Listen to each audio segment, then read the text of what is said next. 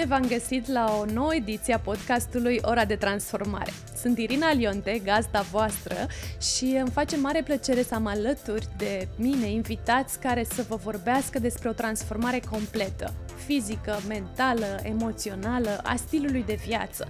Practic, vrem să trăim frumos și să ne clădim viața pe principii sănătoase.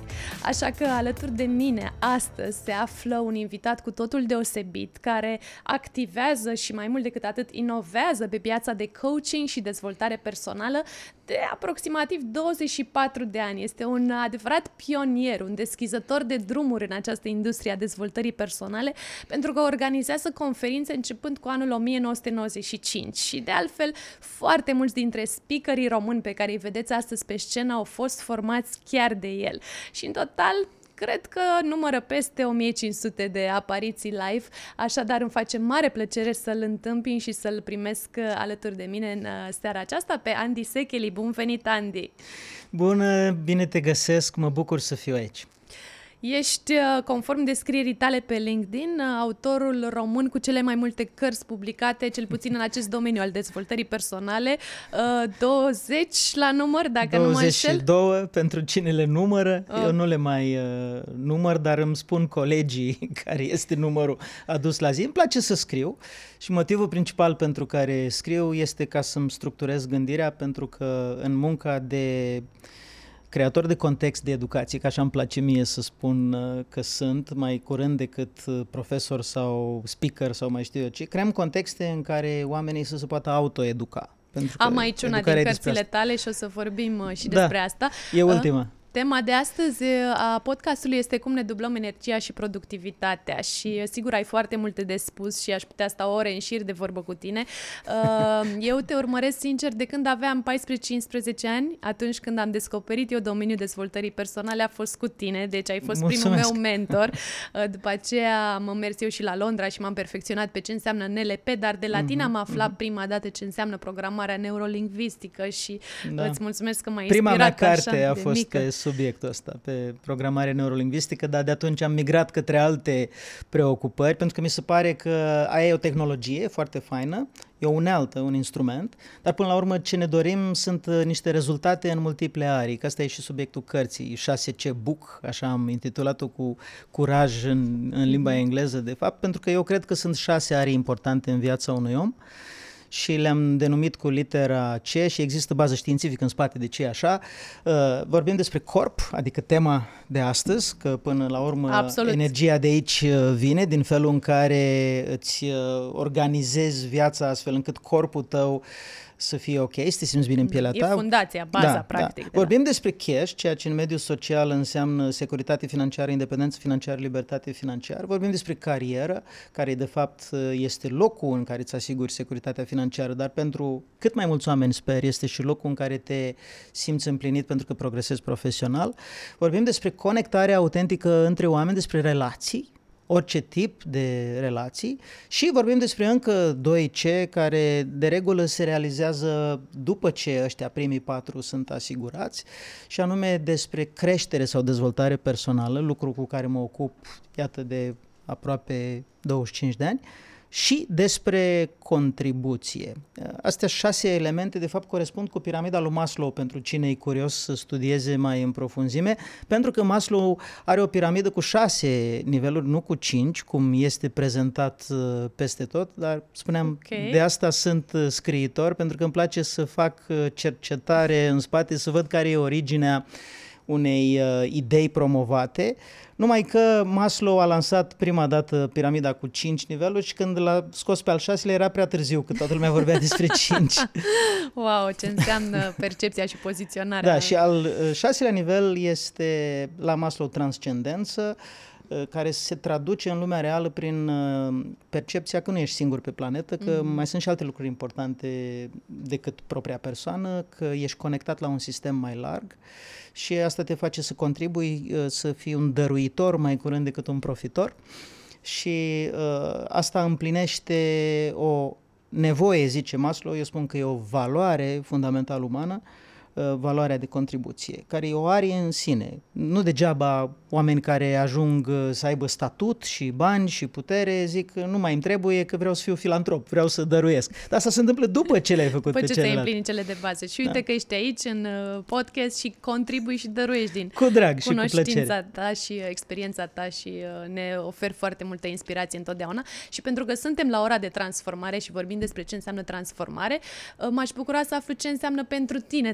transformarea. Cum o definești tu? Cum e transformarea da. pentru Andy Sechili? Mi-a plăcut foarte mult că atunci când ai început ai spus uh, transformare și ai folosit un calificativ, ai zis ceva de genul totală sau uh, completă, integrală, completă. Da. Și mi se pare că e important să înțelegem că asta e esența ideii de transformare. Transformare înseamnă trecere la nivelul următor. Mm. Transformare nu înseamnă îmbunătățire și atât, ci înseamnă că inclusiv identitatea ta, cine ești tu ajunge la un next level. Chiar am un curs recent pe care l-am lansat, care așa se numește, Tu Next Level. Și pentru că e foarte proaspăt în mintea mea, pot să spun că există șase factori critici de succes, șase elemente componente ale acestei treceri, care când toate sunt îndeplinite, îți asigură de fapt contextul, condițiile ca să treci la nivelul următor. Ce înseamnă asta mai exact? Înseamnă că diferența dintre tu, cel care erai înainte de transformare, și tu, cel care ești după, este vizibilă în exterior, perceptibilă în interior și în noua ta versiune ești atât de aliniat cu cine ești și ce faci, încât nu mai poți fi aliniat cu cine erai și ce făceai. Foarte interesant. Și o să dau un exemplu foarte uh, relevant pentru cu ce te ocupi tu. Mm-hmm. Da? Cu corpul, cu uh, transformarea corporală. Una este să faci o dietă, să dai jos uh, 10 kg și uh, după aia peste un an să le pui la loc. Alta este să faci o dietă, să dai jos 10 kg și peste un an să fii omul care este la acea greutate integral și total, cu convingerile lui, cu valorile lui, cu cine este, cu cine se percepe. Nu, nu e niciun fel de chin, este la nivel de ritual, de obicei, să mănânci într-un anumit fel, să se miște într-un anumit fel și este stabilizat acolo. Dar nu e val, valabil doar la corp, e valabil la toți cei șase ce. O să mai dau două exemple. Una este să faci un milion de euro și după aia să-i pierzi, Alta este să faci un milion de euro și să devii milionar în sensul în care știi cum să faci și să gestionezi milioane. Jim Rohn spunea foarte frumos, nu-ți propune să faci un milion de dolari ca să faci un milion de dolari, propune să faci un milion de dolari ca să devii genul de persoană capabilă să facă și să gestioneze milioane. Deci, practic, e vorba de procesul de devenire. Da, cine devii, nu doar ce obții. Mie îmi place să spun și am făcut un turneu prin țară vreo 5-6 ani de zile în care asta era tema principală, că sunt două tipuri de obiective. Obiective de obținere și obiective de devenire. Și obiectivele de obținere sunt alea clasice la care ne gândim când ne punem problema că vrem cu tare rezultat. Vreau uh, six-pack, vreau uh, uh, vilă, vreau a doua casă la țară, vreau yacht, vreau avion, vreau nu știu ce uh, poziție socială. Obiectivele de devenire sunt consecința faptului că ai obținut acel lucru și îl stabilizezi în viața ta. Nu e vorba că ai obținut o vilă, că poți să o câștigi la un concurs sau poți să o primești moștenire. E vorba că ești capabil, ca mhm. persoană, să fii uh, creatorul unei locuințe, gospodarul care are mhm. locuința respectivă, creatorul celor uh, șase pătrățele și nu proprietarul și atât al celor șase pătrățele. Deci sunt obiective de obținere și obiective de venire. Și de asta spun că sunt o serie de factori critici. Ce interesant e că la MIT, la Massachusetts Institute of Technology, yes. au ajuns profesorii de acolo la concluzia că există acest concept al factorilor critici de succes. Și ce e interesant e că în orice domeniu, oricare din ce, cele șase arii de viață, cum le numesc eu, există între 5 și 7 factori critici de succes.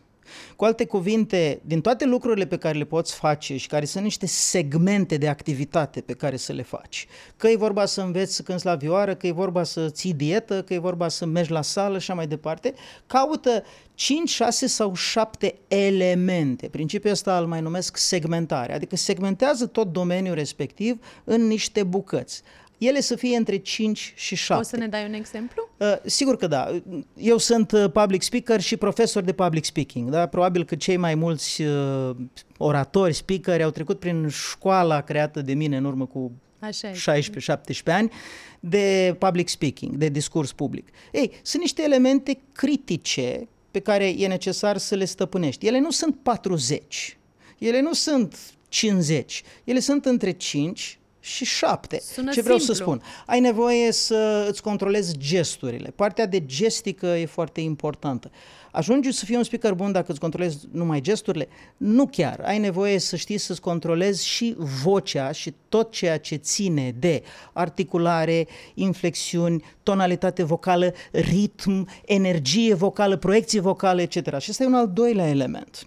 După aia, ai nevoie să știi cum să pregătești uh, acele elemente ajutătoare pentru a fi uh, pe scenă.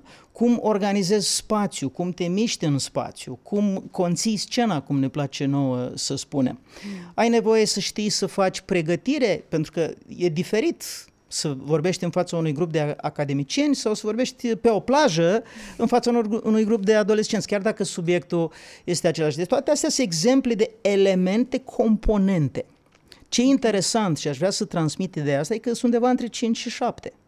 Deci, dacă vreau să am energie corporală, mintea mea, când mă pregătesc pentru domeniul ăsta, din start ar trebui să bifeze această idee. Care sunt alea 5, 6 sau 7 elemente pe care dacă le controlez, pot să-mi accelerez procesul către rezultat și nu doar să-l accelerez, ci să stabilizez rezultatul, adică să mă transform, nu numai să obțin o formă temporar. și asta este uh, tema cursului meu uh, To Next Level, care de fapt e tema unei cărți pe care am scris-o în urmă cu câțiva ani și bineînțeles că acum o să scriu ediția a doua și care se numește Formula Maestriei. Și astea șase elemente, dacă vrei, poți să le trec rapid în revistă. Nu știu care e intenția ta cu, cu acest uh, podcast, da. așa că te las să mă întrebi. Îmi, îmi place mult titlul Formula Maestriei și cu siguranță cei interesați pot să-l găsească.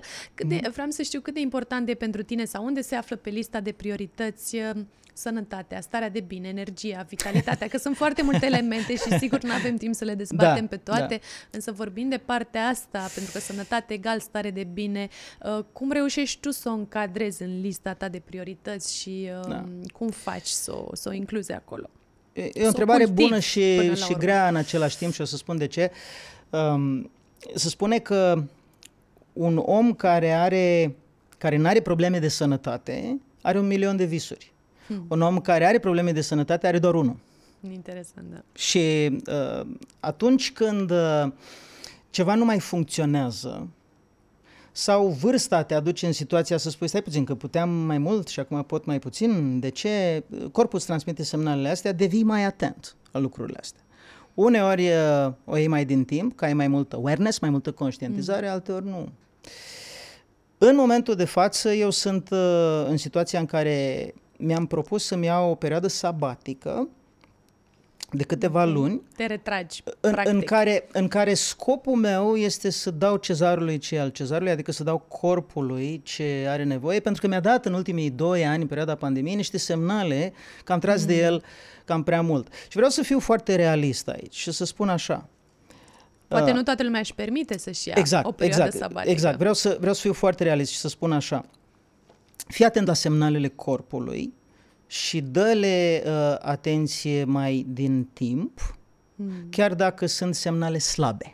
Să nu ajungi în punctul în care că semnalul de alarmă e prea puternic. Dacă semnalul e foarte puternic, deja s-ar putea să, să fie prea târziu. Și nu trebuie să fie niște probleme grave de sănătate. Poate să fie ca în cazul meu oboseală acumulată și din fericire, pentru că 25 de ani am tras uh, cu foarte puține momente de pauză cu mici concedii. Acum pot să fac asta, am mai făcut uh, odată ceva similar în 2007.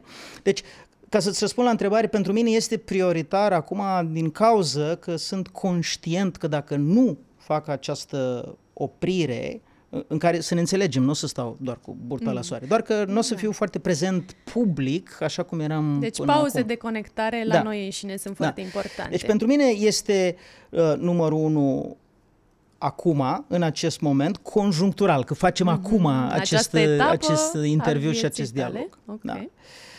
Dar dacă ar fi să transfer această idee către, către altcineva, aș spune că îmi place să cheamă o oră de transformare ce povestești tu. Ar trebui să avem o oră de transformare în sensul de menținerea transformării în fiecare zi. o și, oră dedicată nouă. Da. Și asta, asta cred că, că merită să fie făcut contrar cu diverse alte sfaturi care să dau. Părerea mea este că merită să fie făcută în două segmente de 20-30 de minute. Mm. Unul dimineață și unul la un anumit moment din zi, studiile spun că undeva pe la ora, între ora 4 și 6 uh, după amiază seara e optim, dar fiecare poate să se organizeze cum vrea. De ce spun două segmente? Pentru că există alte studii, iarăși, din experiența mea de scriitor și cercetător, uh, când scriu cărți. Există studii care spun că în 20 de minute să pierde cea mai mare parte din beneficiu mersului la sală două ore. Wow. De 20 de minute de stat pe scaun și lucrat uh, la calculator, se pierde foarte mult din beneficiu a o oră sau două ore de... Asta e un tren nou să ținem ședințe în picioare sau mergând. Da, și atunci, și atunci mersul, uh, lucratul la o masă din aia reglabilă și așa mai departe. Dar cred că și mai sănătos este să ai ritual. Eu am un astfel de ritual, de asta spun. Am un ritual în care că plouă, că am chef, că n-am chef, că am drum la sală sau n-am drum la sală. 20 de minute dimineață fac scări.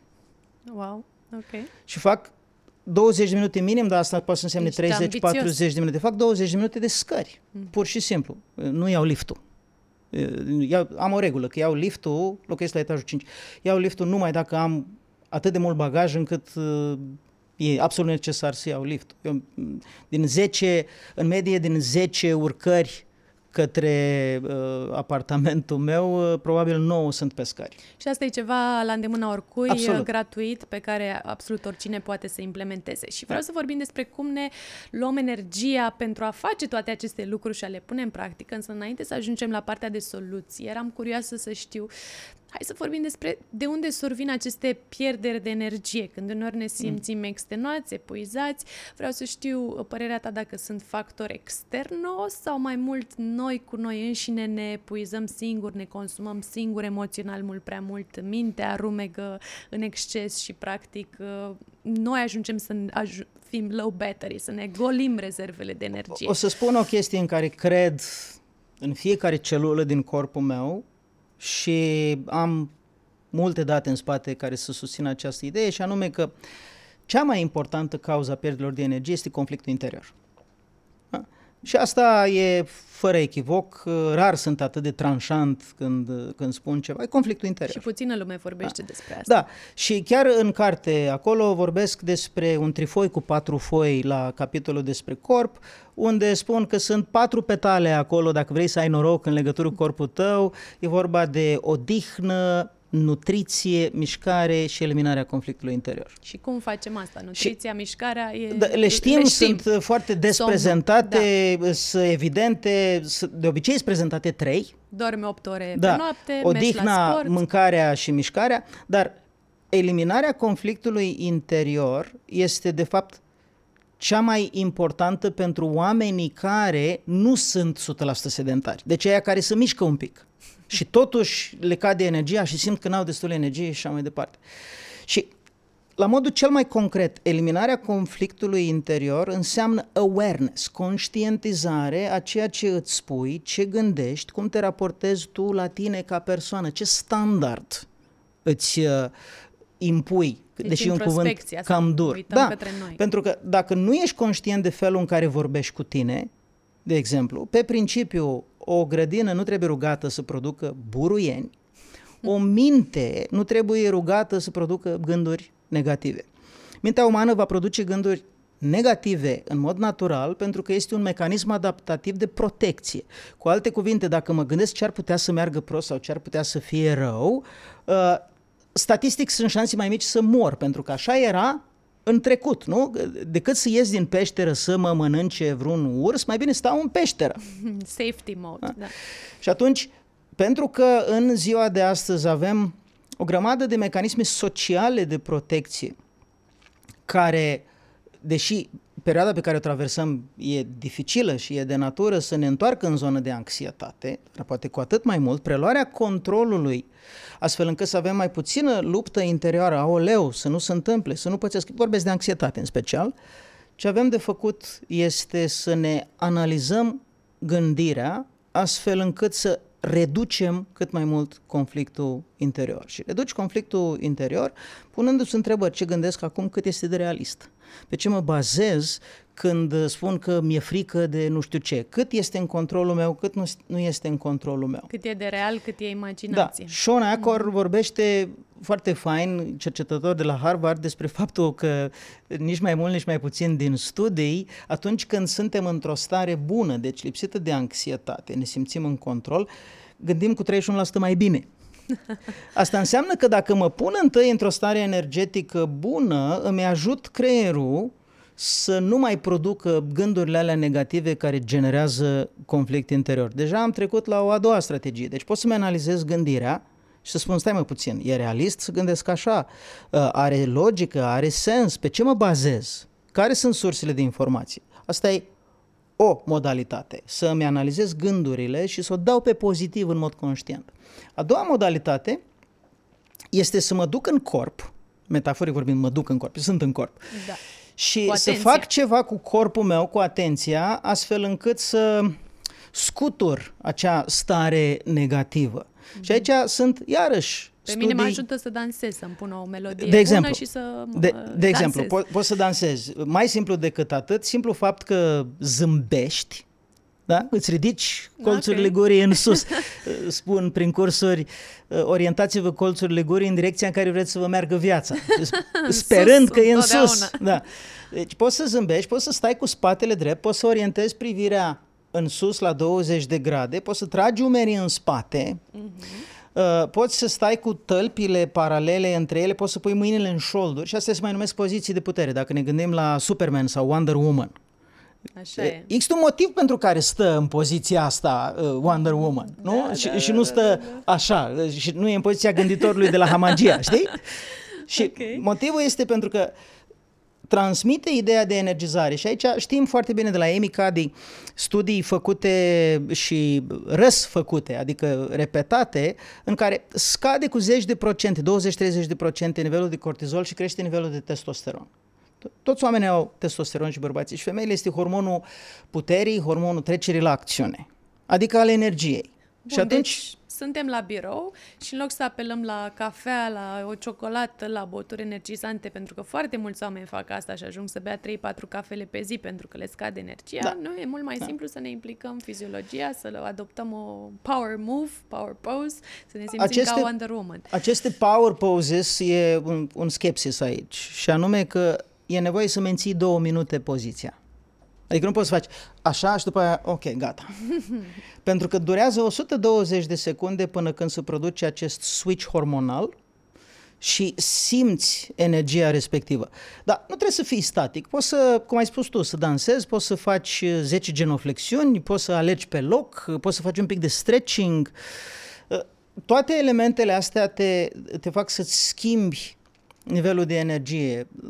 Tony Robbins, de exemplu, că îl, îl cunoaștem amândoi că am fost la cursurile lui, sare pe trambulină înainte să Ți-ai intre, cumpărat o trambulină acasă? scenă. Eu mi-am cumpărat după cursurile Am cumpărat la copii, da. exact. și sar și eu cu ei pe ea. Da, da, da. Uh, nu trebuie să faci exact ce face un anumit om, ci să înțelegi principiul din spate și să faci ce ți se potrivește ție. Asta mi se pare fundamental. Și mi-ai zis înainte de întâlnirea noastră să vorbim despre surse. Și mă gândeam, ok, care sunt sursele din care putem să ne extragem energia? Și în mod fundamental astea două sunt clar.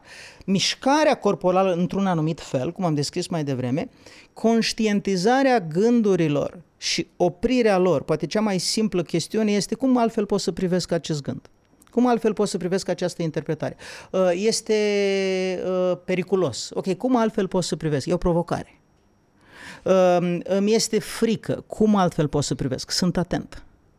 Știi, mi se întâmplă de multe ori nu, nu întotdeauna, dar uh-huh. în perioadele stresante mi se uh-huh. întâmplă uneori, să am așa o minte hiperactivă, încât îmi vin și noaptea idei și a doua zi să nu mă trezesc uh, la fel de odihnită sau să dorm pe reprize și am auzit tot mai mulți oameni care spun că nu se odihnesc foarte bine și sunt stresați și merg cu problemele sau grijile la culcare.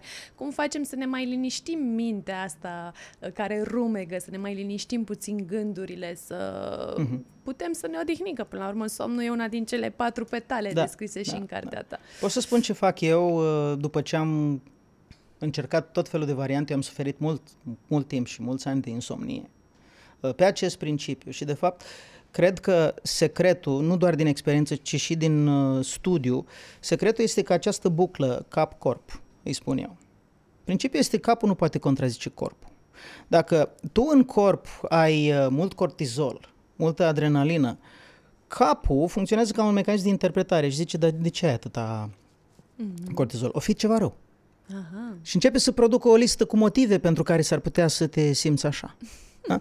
Dacă tu cari după tine tot stresul de peste zi, ajungi seara, n-ai niciun motiv să ai stres. Ești la tine acasă, atmosfera e cozy, e faină, ai pus focul în șemineu mm-hmm. și mai departe, dar corpul tău este încă în stare respectivă și capul zice ceva nu e în regulă. Deci corpul transmite semnalul minții, nu Capul invers. nu poate contrazice uh, corpul. Și atunci, un lucru interesant care în sfârșit a funcționat la, la mine sunt acele dușuri reci, Wim Hof metoda ah, Wim Hof. Okay.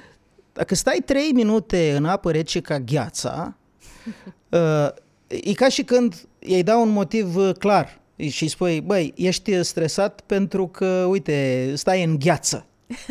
și capul zice, a, de-aia eram stresat. Deci acum am ieșit, mă încălzesc, e în regulă. Este net superioară, cel puțin pentru mine, această metodă decât să beau uh, alcool sau mai știu eu ce ca să mă, mă calmez. O altă metodă, dacă ai gânduri prea multe la nivel de cap, este journaling-ul.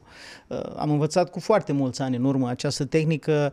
Trainerul mi-aduc aminte că acum spunea, fă un core dump în engleză. Adică varsă mhm. surplusul undeva pe hârtie. Și e fascinant ce se întâmplă în momentul în care stream of consciousness, adică tot ce-ți vine în minte, pur și simplu pui pe, pui pe hârtie și mesajul pe care îl dai creierului este uh, am golit. Mm-hmm.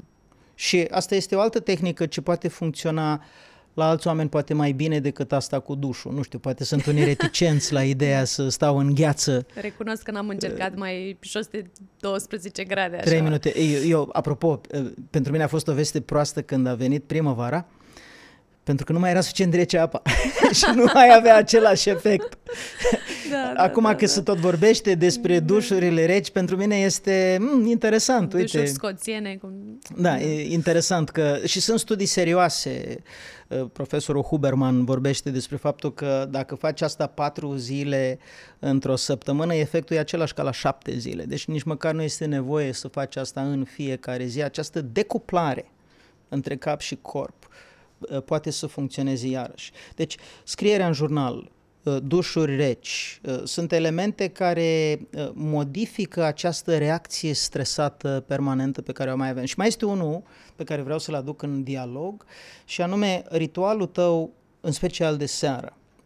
Majoritatea oamenilor nu au acel winding down, acea capacitate de a, de a aluneca spre zona de odihnă.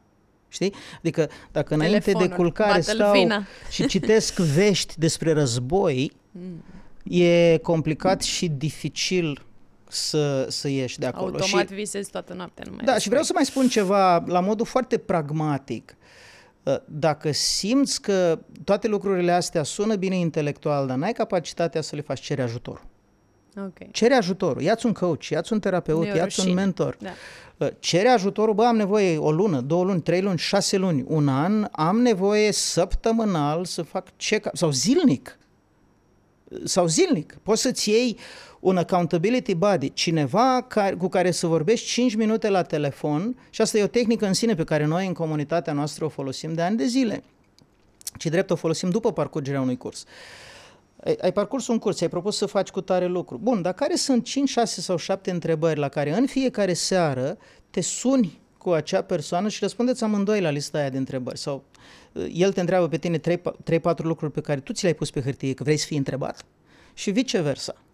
Și, și asta putem aplica cu prietenii, absolut, persoanele apropiate. Absolut, nu trebuie să coste, nu trebuie să fie nu știu ce mare specialist, este la îndemâna oricui, dar este o formă de vulnerabilizare prin care tu recunoști am făcut sau n-am făcut. Este o poveste fascinantă de la uh, Marshall Goldsmith pe subiectul ăsta. Un om uh, și-a salvat viața datorită acestei practici. Pentru că avea întrebările la care răspundea și timp de 9 luni de zile, în fiecare seară, răspunsul la întrebarea ți-ai făcut health check-up-ul, ai fost la spital ca să-ți faci analizele, era nu. 9 luni de zile, în fie, la fiecare telefon, ai fost să-ți faci analizele? Nu. Care era nu, onest. Nu, da, era, era da. onest și după 9 luni de zile n-a mai putut să spună nu a zis, nu mă mai suport eu pe mine uh-huh. să-ți spun nu, pentru că e mult mai ușor să te păcălești singur decât în prezența cuiva. Ai spus că faci și n-ai făcut, dacă ești singur tu cu tine, spui, e, lasă că nu contează, că nu e așa important, că n-am avut timp, că am altceva de făcut. Dacă un om te întreabă mereu, te întreabă mereu, mai ales dacă îl respecti pe acel om și crezi în el, vorba, eu sunt din Bucovina, vorba lui bunic mea, faci de rușinii. pentru că ne pasă de imaginea Faci pentru că îți pasă de, de cum te percep ceilalți, de imaginea da. ta în ochii Mi-ai oferit o mulțime de tehnici super utile și o să le aplic și eu personal uh, pentru a ne odihni cât mai bine și uh, aș mai vrea să știu, pentru că ne propunem noi, antreprenorii în special, să facem foarte multe într-o zi, de multe ori parcă nu ne ajung cele 24 de ore pe care le avem la dispoziție și uh, sigur avem zile și zile, zile când simțim că putem uh, muta munții din loc, dar uh, zile când nu e chiar așa și uh, aș vrea să știu cum îți organizezi agenda zilnică, săptămânală sau cum ne recomanzi să ne organizăm așa fel încât să facem cât mai mult din ceea ce ne propunem. Bun. Ce tehnici de management al timpului Bun. ne recomanzi? O precizare importantă mai întâi. Uh, tot ce spun aici sunt lucruri pe care le-am încercat și tot ce spun trebuie testat de persoană pentru că există trei tipuri de cunoaștere și țin să introduc această idee. Există acea cunoaștere explicită, citesc în carte. E foarte explicit, la nivel intelectual am înțeles. Apropo, faină carte. Mulțumesc. Îmi place coperta foarte mult și m-am uitat pe conținut, așa am răsfoit. Am să citesc și am uh, două, trei exerciții pe care o să le fac, chiar la pagina 198 există un grafic pe care I love it îl iubesc literalmente. Pe care? Asta cu masa de, de după antrenament. Proteine, legume. Asta o să-l... Carbohidrați. O să-l implementez. cu drag, poți să-l furi și dai sursa. Așa, exact. Deci, uh, mă întorc la ce fac eu, este cunoaștere implicită, nu explicită. Cu alte cuvinte, eu pot să-ți spun că în afară de ce ai citit, în afară de ce ai văzut, eu am verificat și există potențial mai multe căi de a face acel lucru. Dar forma supremă de cunoaștere, care în opinia mea reprezintă cam 60% din ce înseamnă cu adevărat să aduci informația în interiorul tău, se numește cunoaștere tacită. Și cunoașterea tacită nu e nici explicită, nici implicită, vine din încercare-eroare. Experiență. Din experiență. Pentru că atunci când faci lucrurile, sunt tot felul de mici variabile pe care e necesar să le ajustezi ca să faci acea cunoaștere a ta. Și asta nu poate să o dea nimeni. Și tu pe Știi? propria piele ce ai observat? Îți spun, îți spun, da, cu precizarea că tot trebuie făcut și okay. testat. Da? E foarte diferit timpul antreprenorului de timpul angajatului. Dacă mă întreb de antreprenor, îți spun, în cazul meu, fac antreprenoriat de 20 de ani, uh, am fost angajat, știu ce înseamnă să-ți organizezi altcineva calendarul și timpul, nu e pentru mine și atunci îmi organizez timpul într-un anumit mod foarte specific. Și în primul rând, ce funcționează la mine este că eu lucrez cu calendarul, nu cu agenda. Care e diferența? Diferența este că, bun, lucrez și cu agenda, dar agenda este la mine în jurnal și are o funcție foarte specifică, o să vorbim imediat despre ea. Eu cred că antreprenorul, sau în cazul meu, în stilul meu antreprenorial, e foarte important să gândesc mai întâi pe termen lung și apoi pe termen scurt. Nici măcar nu gândesc în priorități mai întâi, gândesc în potențial. Termen lung înseamnă pentru tine? Termen lung înseamnă 30 ani. Oho, okay. da? Termen mediu înseamnă 6 luni, 36 de luni. Da? Iar termen scurt înseamnă între o zi și, și șase luni. Ok. Și acest mod de a face stretching temporal e extrem de important. Dacă te uiți la oamenii care au realizat lucruri mărețe și nu doar cuantificabile în bani sau putere, ci mărețe în sensul că valoarea pe care au adus-o în lume este masivă, că poți să fii dascăl și să ajuți pe cineva să ajungă șef de stat sau prim-ministru și de fapt valoarea pe care ai adus-o e masivă, chiar dacă nu ești foarte proeminent. Da? Deci, esența oamenilor care au realizat lucruri măreți este că extind perspectiva temporală. Există un profesor la Harvard în anii 60-70, Edward Banfield, care a ajuns la concluzia asta prin studii și cercetări. Ei, pentru mine este esențial ca antreprenor să mă gândesc unde vreau să fiu peste 5 ani sau peste 10 ani. Și după aia să iau și să mă gândesc, bun, atunci peste un an unde o să fiu? Mm-hmm. Și atunci, ca să fiu acolo peste un an, peste trei luni unde ar trebui deci să e fiu. obiectivul mare și îl fragmentez în bucățele Fundamental. mai mici. Okay. Fundamental. Și am câteva reguli și când spun că lucrez cu calendarul, la ce mă refer? Dacă eu știu unde vreau să fiu peste un an, atunci are sens să pun de pe acum în calendar niște lucruri care sigur o să mă ajute să ajung acolo. Că mă duc la cursul cu tare, că stabilesc o întâlnire cu cineva care o să fie, fiindcă persoana e ocupată, peste trei luni sau șase luni sau nouă luni e perfect în regulă să o pun în calendar. Când ajung la momentul acela în calendar, găsesc acolo că mi-am pus că o să fac cu tare lucru și aia devine prioritate pentru mine. De asta spun că întâi potențial și după aia prioritate. Și apoi ce e în calendar e non-negociabil. Și ce e în calendar este prioritar și regula mea fundamentală este că în agenda zilnică nu pot să am mai mult de trei priorități. Ok, deci Jim trei Collins, lucruri pe da, zi. Jim Collins spunea chestia asta, că uh, dacă ai mai mult de trei priorități într-o zi, n-ai niciuna. Hm. Și mie mi-a intrat în cap această idee și pentru mine e așa, nu contează că prioritar este că dau un telefon care durează 5 minute. Că nu este despre câte ore muncesc, este despre impactul pe care îl am. Și o diferență între priorități și tascurile zilnice. Absolut. Alea trei priorități mă străduiesc să le fac când am cea mai mare energie, mai spre începutul zilei. Ok. Da? Cu precizarea că anumite activități creative sunt ore din zi în care eu am constatat în timp că sunt mai creativ. Ca și scriitor știu că am anumite ore magice în care tău. funcționez mai bine. Și aici recomand cartea lui Daniel Pink, uh, Când sau When, depinde în ce limbă citești. okay. Foarte bună carte pe subiectul ăsta. Și atunci, pentru mine, calendarul e mai important decât agenda și plec de pe calendar. Când vine vorba de agenda, nu folosesc agenda, ci folosesc un jurnal care are și o pagină de agenda. Am și creat un jurnal pentru că de 10 ani folosesc și se numește Jurnalul Devenirii. Îl putem cumpăra? Sigur că da, este la mine pe shop, uh, andisechei.ro shop okay. și în jurnalul devenirii e foarte interesant că eu îmi fac la începutul zilei, apropo de energie, îmi fac un priming, vorba lui Tony Robbins. Mm-hmm. Ce înseamnă acest priming? Înseamnă că vreau să mă pun în starea potrivită pentru ziua respectivă și atunci am o pagină cu niște întrebări, vreo șase întrebări acolo. O să dau uh, mostră din okay. ele. Una din întrebări este pentru ce sunt recunoscător. În fiecare Altă, dimineață. În fiecare dimineață, trei lucruri. Altă întrebare este ce victorie am avut ieri. Mm-hmm. Altă întrebare este care este momentul din ziua de azi în care va trebui să fiu în cea mai bună formă? Ok. Altă da. întrebare este care sunt oamenii importanți cu care trebuie să iau contact astăzi, cu care trebuie să mă conectez astăzi. Mm-hmm. Și când, când lucrurile astea le scriu, mă umplu de o stare po- potrivită pentru ziua respectivă, pentru că răspunzând la ele, n-am cum să mă gândesc la ce o să meargă prost, de ce e uh, trist, de ce e urât, periculos, nasol, uh, de ce lumea e nedreaptă și așa mai departe. Corect. Știi? Și atunci, revenind la tema întâlnirii noastre de astăzi, cum fac să am energie, cum faci să ai energie? Și productivitate implicit.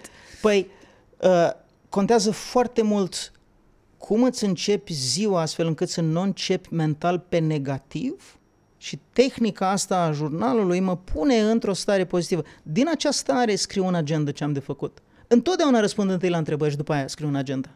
Deci înainte să scriem orice, să ne verificăm starea Da, și, și motivul principal, chiar aș spune că motivul principal pentru care răspund la acele întrebări și uh, întrebările sunt arhitecturizate în așa fel, designul lor este gândit pentru energie. Mm-hmm. Și nu este gândit pentru claritate mentală mai întâi. Pentru că din energie bună o să am implicit claritate mentală. Și totuși sunt și unele lucruri pe parcursul zilei care parcă nu ne fac așa care multă te plăcere. Scot din, te sau scot poate din ai o zi din asta că mai n-am chef de muncă sau n-am chef să mă duc la sală sau n-am chef să fac un lucru care nu-mi place. Apare în zi ceva care nu face plăcere, plăcere și totuși știu că trebuie să fac, să mă mobilizez să-l fac, da. deși nu vreau sau n-am chef sau nu-mi place. Bun. Cum fac? Să... Din nou, dacă vorbim de antreprenori, de antreprenori vorbim, e diferit decât dacă vorbim de cineva căreia îi să dau niște tascuri de făcut. Dar vorbim de antreprenori. Mm. Una din întrebările foarte controversate pe care cine are mentalitate de antreprenor pur sânge nu-i controversat deloc. Pentru cei care încă tranzitează către acea mentalitate e controversat. Este următoarea întrebare. Cum pot să obțin rezultatul fără să muncesc? Pot să obțin acest rezultat fără să fac eu Atenție, nu înseamnă că nu muncește cineva. Întâlnesc și eu la centrul meu o grămadă de persoane. Vor să-și transforme corpul peste noapte, dacă s-ar putea cu o Vor să delege flotările. Cu un ceai deslăbit, cu ceva miraculos, dacă s-ar da. putea să le schimbe complet. Dar a, același lucru care încurcă la partea de corp, la partea de antreprenoriat ar trebui să fie valabil în ce sens? În sensul în care deleagă tot ce nu-ți place. O să-mi spui, bine, bine, dar trebuie făcute. Și o să spun, momentan trebuie făcute pentru că n-ai construit încă ecosistemul care să-ți permită să nu le faci. Ce merită ca antreprenorul să facă sunt lucrurile care sunt treaba lui, adică aduc cel mai mare, aduc cel mai mare impact în companie și sunt specifice aici. Am un mastermind de antreprenori, de 5 ani de zile îl conduc, nu este foarte promovat pentru că se umple în fiecare an, dar lecția fundamentală de acolo este care e jobul antreprenorului. Și o să spun care sunt câteva activități care trebuie să fie la antreprenor. Prima dintre ele este marketingul. Nu poți ca antreprenor să n-ai nicio treabă cu marketingul companiei tale decât eventual după ce ți-ai făcut exit cu totul. Mm-hmm. Și nici atunci dacă ai construit în jurul unui brand personal. Deci asta e unul. Numărul doi este inovația. În sensul în care mereu vrei să creezi un produs care maximizează sau produce pârghie de valoare pentru piață. Caut soluții, tehnologii, modalități de a veni cu mai multă valoare pe piață. Îmbunătățești produsul sau serviciu în permanență. Al treilea lucru care trebuie să-l facă un antreprenor este să aibă o percepție sau un control al marjei, în special al marjei. Vorbim aici de finanțe, dar foarte specific. Cine nu înțelege marjă, nu înțelege business. Da? Și al patrulea lucru sunt oamenii, cum recrutează talente, cum atrage oamenii potriviți în, în jur, care este de fapt un subset a felului în care vrea să lucreze cu un anumit tip de client și pentru asta trebuie să aibă un anumit tip de client intern care servește acelui client.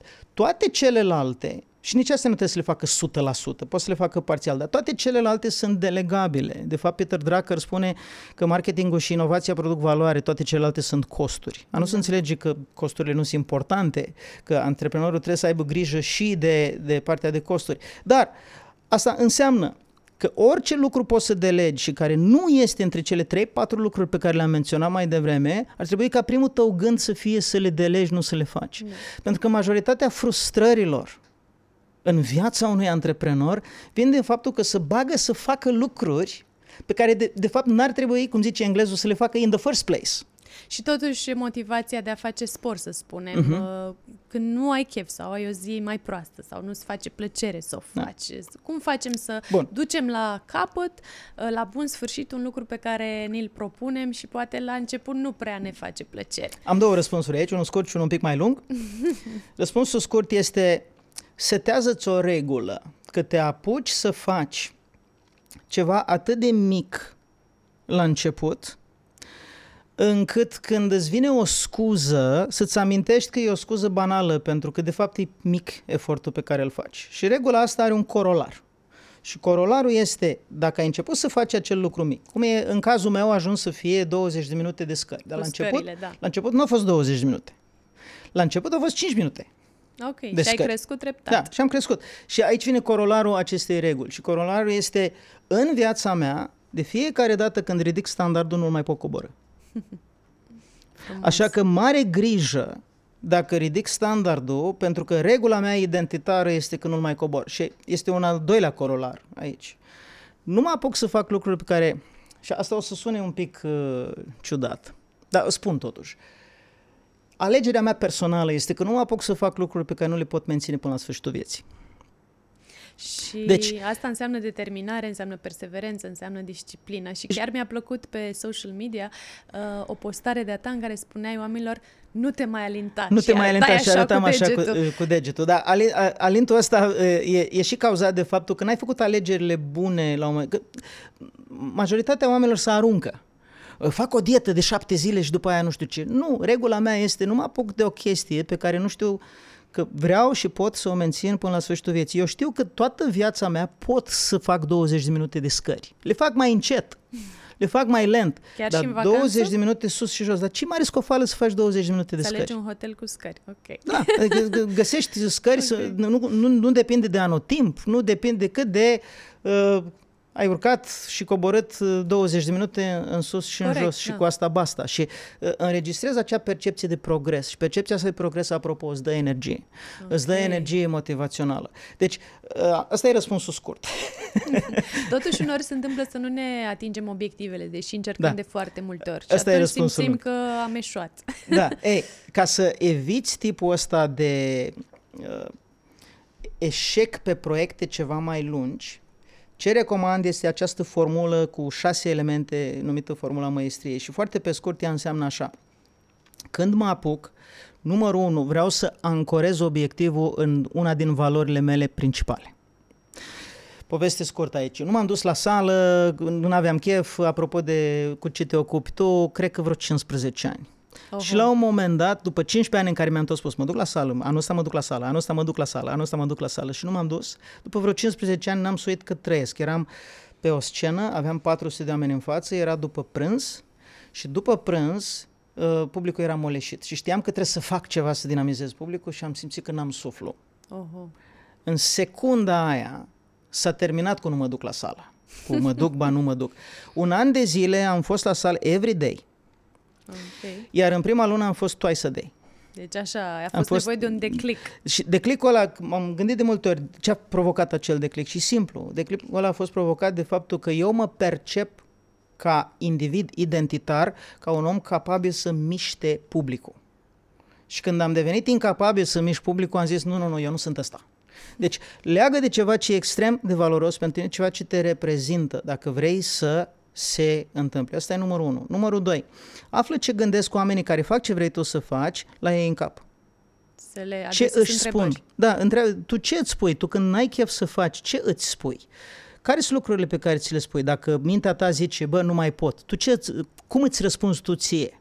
Tu și o ce să îți spui? descoperi Ba, mai niște, poți puțin. o să descoperi niște lucruri foarte in- interesante. Aici este o regulă că spune dacă îți spui prima dată că nu mai poți, mai poți 40%. Asta vine de la Navy SEALs. Ok. Eu nu spun 40%, spun mai pot o tură, indiferent cât o fi tura respectivă. Ok, o Deci, serie. lucrez la nivelul de valori și lucrez la nivelul de convingere. Astea sunt primele două componente. A treia componentă foarte importantă este că trebuie să ții minte că corpul tău are o structură hormonală și am discutat deja despre asta. Poziții de putere, schimbarea posturii, mișcarea, două minute. Deci de fiecare dată când mi se pare că nu mai pot sau nu mai am chef, spun ok, două minute mai fac și după aia văd. Da? Și astea sunt trei, trei componente. Una este legată de valorile tale, a doua de convingere și a treia este legată de cum mă dinamizez corporal. Două minute. Regulă de două minute. Mai sunt trei elemente. Al, tre- al patrulea element este faptul că ai nevoie întotdeauna, și am discutat deja despre asta, dar nu neapărat am pus-o într-o formulă, ai nevoie de un partener de responsabilizare. Indiferent că e un prieten, un coach, un mentor, un, un trainer și așa mai departe. Uită-te în jur, orice om care menține comportamentele astea are pe cineva care face parte din grupul lui suport, minim o persoană, dacă nu mai multe. Deci să ai însoțire în proces, să nu fii Da. da. unul singur. Al cincilea element fundamental este faptul că e diferit de uh, uh, locul și momentul în care faci. Cum spuneam mai devreme, creativitatea mea este boostată, este maximă la o anumită oră după amiază. Între 5 și 6. Eu știu că atunci pot Ai să ajuns scriu. să te cunoști da. atât de bine. Ei, atunci îmi pun în calendar atunci. De asemenea, creativitatea mea este crescută în momentul în care mă pot uita pe fereastră și nu văd blocul vecin la 3 metri distanță, ci văd niște dealuri. Deci locul și momentul, astea sunt elemente de mediu absolut fundamentale pe care să le luăm în calcul. Este un caz celebru cum îți crește nivelul de energie. Robert Cialdini îl citează, e fascinant. Zice, domnule, dacă tu pui pe ecran în dreapta sus, în medalion, o poză cu niște alergători, mintea ta va funcționa mai rapid și este demonstrat științific. Deci Interesant. vei avea tendința să termini, să termini mai repede ce aveai de făcut, pentru că cu coada ochiului vezi niște alergători într-o poză care trec linia de finish. Deci, elementele din mediu ne modifică energia, ritmul, performanța. De ce să nu folosesc mediul în favoarea mea? Marea majoritate a oamenilor foarte focusați lucrează într-un mediu în care sunt foarte puține obiecte în jurul lor. Iarăși, demonstrat. Nu au 17 bibelouri, 15 cărți, una peste alta, așa mai departe. Au un birou și un laptop. Minimalist. Minimalist. De ce? Pentru că stimulii din jur sunt uh, de așa natură încât să transmită ideea, ai o singură treabă, focusează-te pe ea. Da? Și asta e al cincilea element, mediu. E, al șaselea element aici e tricky, pentru că al șaselea element este exact cunoaștere tacită. Ai nevoie să-ți descoperi propria metodă. De asta nu funcționează dietele, pentru că nu sunt ajustate la unicitatea omului. Funcționează doar atât timp cât le ții, Statistic. Nu? Vorbim statistic. Exact. Deci toate, toate dietele exact. funcționează atâta timp, nu cât le ții în opinia mea, ci cât sunt adecvate la felul tău de a fi. Știu că pot fi contrazis aici, pot să vin unul și să spună dieta mea funcționează cel mai bine și am să spun funcționează cel mai bine pentru că tipul de om care preia dieta ta este un om care vrea să asculte autoritatea ta. Adică funcționează la acea persoană pentru că acceptă autoritatea care a venit cu dieta. Asta face unic pentru acel om dieta. Pentru că o altă persoană cu o altă autoritate probabil că n-ar fi ascultată. De ce? Pentru că n-are vârsta potrivită, n-are părul la culoarea potrivită, n-are tonul vocii potrivit, etc. Deci metoda trebuie să fie adecvată persoanei. Rafael Nadal are o metodă de training, Roger Federer are altă metodă de training adecvată lui, pe care a rafinat-o, a rafinat-o, a rafinat-o până când a ajuns să funcționeze pentru el. Ei nu au aceeași metodă de training. Acele mici diferențe vin din cunoaștere tacită, cum spuneam. Sigur că timpul pe care îl avem noi la dispoziție pentru a aprofunda lucrurile astea e da, limitat. Mă fascinează ce drept formula maestriei. Sper că v-ați luat o agendă și ați notat toate aceste idei. Puteți să comandați și de pe site-ul lui Andy. Uh, Andy, un mesaj de final pentru cei care își doresc să-și dubleze, să-și mărească energia, productivitatea. Okay. Hai să le transmitem ceva cu care să Dacă rămână. ar fi să fac un elevator pitch a surselor de, de energie, aș spune două lucruri. Numărul unu, ține cont că dialogul tău interior și conflictul interior e cauza principală dacă n-ai destul energie. Și numărul doi, sunt patru surse de energie. Patru surse, patru locuri de unde să-ți extragi energia, unde să te uiți după energie. Foarte pe scurt, ele sunt așa. Numărul unu, obiceiuri bune tot ce înseamnă pentru tine niște obiceiuri și ritualuri, că faci 20 de minute de scări, că dormi 8 ore, că te trezești la aceeași oră, că faci un duș rece, că faci mișcare, că faci power poses, obiceiuri bune. Asta e sursa numărul 1. Sursa numărul 2. Stai în preajma oamenilor care au energie dacă stai în preajma oamenilor care au energie, acel efect de comunitate e atât de puternic încât te scoate din lene, letargie, incapacitate, insuficiență și așa mai departe. 3. Învață în permanență lucruri noi, că e foarte interesant. Când înveți un lucru nou, sentimentul ăla de progres îți dă un rush, îți dă așa o energie, băi, potențial, uite, aș putea să fac asta, aș putea să fac asta. Un boost. Și așa mai departe, un boost energetic. Și numărul 4 este, să zicem, dintr-o categorie spirituală. Uh, fă un ritual de meditație sau un ritual de contemplare a naturii sau un ritual de liniște în cap, că e suficient. Adică fă liniște în cap, că asta o să te ajute și să elimini conflictul interior, dar și să te conectezi cu corpul tău altfel decât mergând la sală, ceea ce recomand să mergi la sală sau să mergi în parc sau să faci orice tip de, de mișcare, dar nu ignora acel mod de a te conecta și de a simți o energie mai fină decât energia brută, că ai nevoie de amândouă. Și ceea ce am descris acum e un model pe care l-am creat și care spune că, de fapt, pe o piramidă sunt patru tipuri de energie. Este cantitatea de energie, este claritatea energiei, adică unde direcționezi cantitatea de energie, este conectarea energetică, adică ce emoții ai când direcționezi acea energie mm-hmm. cu mhm. claritate și este uh, energia care vine dintr-o conectare mai sus, dintr-o mm-hmm. conectare spirituală. Și așa mă raportez la, la energie. N-am destul energie. Care din astea patru locuri nu le vizitez suficient în acest moment ca să-mi dea acea energie? Pentru că energia spirituală îți aduce inspirație. Îți dă potențial. Bă, uite, aș putea într-acolo să mă îndrept. Uite, deci uh, rugăciunea, meditația, ceva, da. o practică spirituală, da, oricare ar fi o, orice, aceea, orice ne ajută. De, de, de, de contemplare, nu mai știu cine spunea, dar sună foarte bine, zice, toate problemele omenirii decurg din faptul că omul nu este capabil să stea singur cu el însuși într-o cameră goală. Știi? Și ce faci când ești singur cu tine? Să mă plictisesc. Nu te plictisi, conectează-te cu ceva mai amplu decât tine. Super mesajul. Unde te pot găsi oamenii și uh, ce resurse ai pentru ei?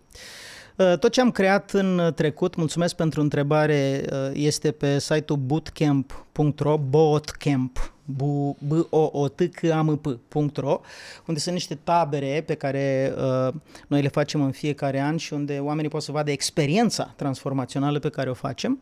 Iar mai nou lucrez cu antreprenori și aici site-ul e mai simplu, asic.ro ASIC, mhm. ASIC. Da? asinnercircle.ro, care e un mastermind pentru antreprenori care sunt la un anumit nivel de această dată și ăsta e proiectul antreprenorial nou pe care eu de îl dezvolt. De la ce cifre de afaceri în ultimii cinci, De la aproximativ 100 de mii de euro în sus, în sus dar uh, cei care sunt în program de mai mulți ani uh-huh. uh, sunt de obicei uh, antreprenori care au depășit uh, niște milioane de euro cifre de afaceri. Uh-huh. Superb! De-abia aștept să verific toate resursele propuse de tine, să dau replay episodului, să mai iau notițe. Uh, sunt convinsă că și cei care ne-au urmărit au învățat o multitudine de lucruri, așadar Haideți să împărtășim informația mai departe, nu uitați să dați share acestui episod și prietenilor, cunoscuților voștri, astfel încât și ei să beneficieze de toată această cunoaștere și, bineînțeles, cunoașterea înseamnă putere, însă fără acțiune lipsită de valoare. Așadar, e important să puneți și în practică toate aceste resurse valoroase. Uh, like, share, comment, subscribe și uh, haideți să împărtășim uh, aceste mesaje frumoase, inspiraționale mai departe. Vă aștept data viitoare viitoare cu nou episod și noi invitați la ora de transformare. Până atunci, aveți grijă de voi. Pe curând!